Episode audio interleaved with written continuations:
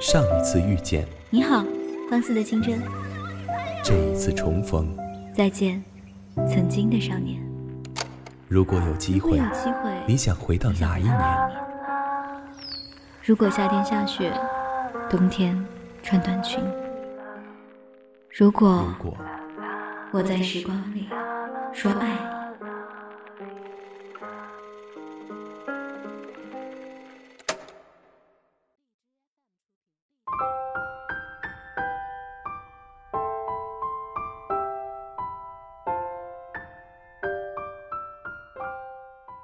嗨，你好吗？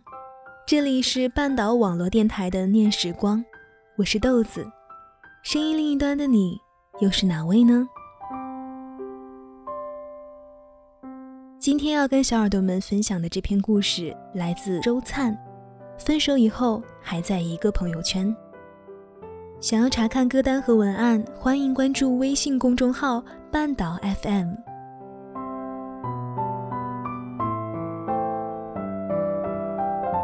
分开之后，我们还能做朋友吗？当然，不然我靠什么跟你互相伤害？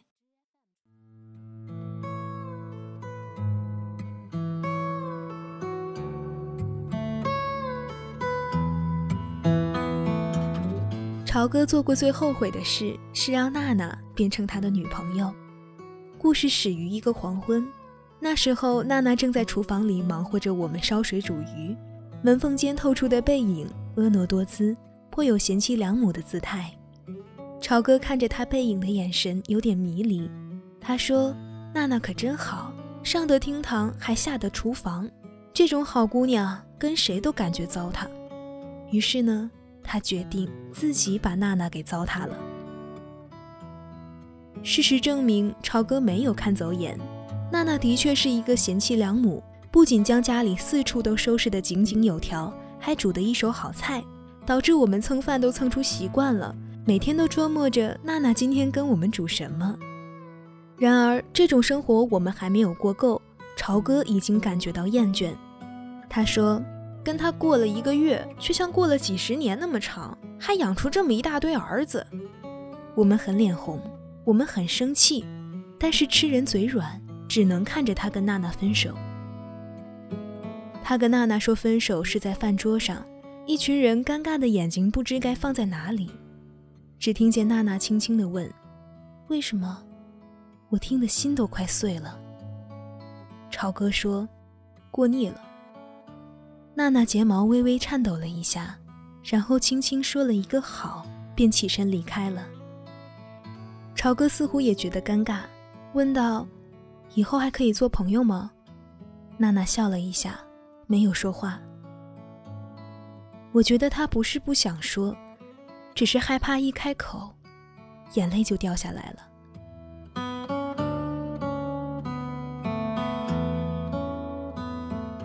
然而，故事到这里还没有结束。他和娜娜虽然分手了，却还在一个朋友圈里，这意味着朝哥做过的蠢事，他还是能从我们这群人听到。而他发生了什么？朝哥也能知道的一条都不剩。比如娜娜的男朋友今天有带我们吃了什么？澳洲大龙虾，我靠，好吃！在朝哥面露尴尬的时候，我们还能再补上一刀。朝哥，不好意思，你身份尴尬，不能带你。朝哥黑着脸骂我们白眼狼，说以前天天在他家蹭饭的时候，怎么不是这副嘴脸？我们回答的理直气壮，饭是娜娜煮的。自然娜娜在哪儿，我们就要在哪儿。不仅如此，他还不能跟我们绝交，不然他不仅没了媳妇，连最基本的朋友圈都要没了。超哥说：“你们要不要脸？多大的人了，还搞有奶就是娘这一套？”我们大点起头，有脾气你也产点奶，让我们管你叫爹。超哥气得吐血，却又无可奈何。之后，超哥但凡交个女朋友，我们便不自觉拿着跟娜娜做了一番对比。同样，娜娜交了男朋友，也要拿来跟超哥做比较。唯一相同，每次都是娜娜胜。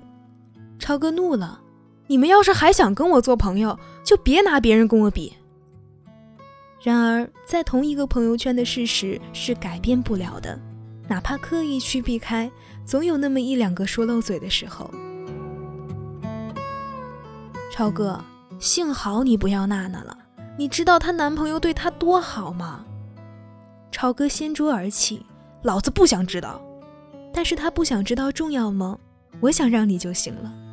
毕竟我们觉得他活该。好兔都知道不吃窝边草，他这么大个人还不知道一个朋友圈里的人是没有秘密的吗？如果他们是感情不和分手，大家自然会少说几句。然而他们的事，我们知道的太清楚了。既然觉得他负了娜娜，心中的天平又哪有不倾斜的道理？当然也不是没有解决的办法，拉黑所有的朋友，重新换一个朋友圈。虽然重新寻找朋友的路上少不了曲折和质疑，但这是不受伤害的最好的办法。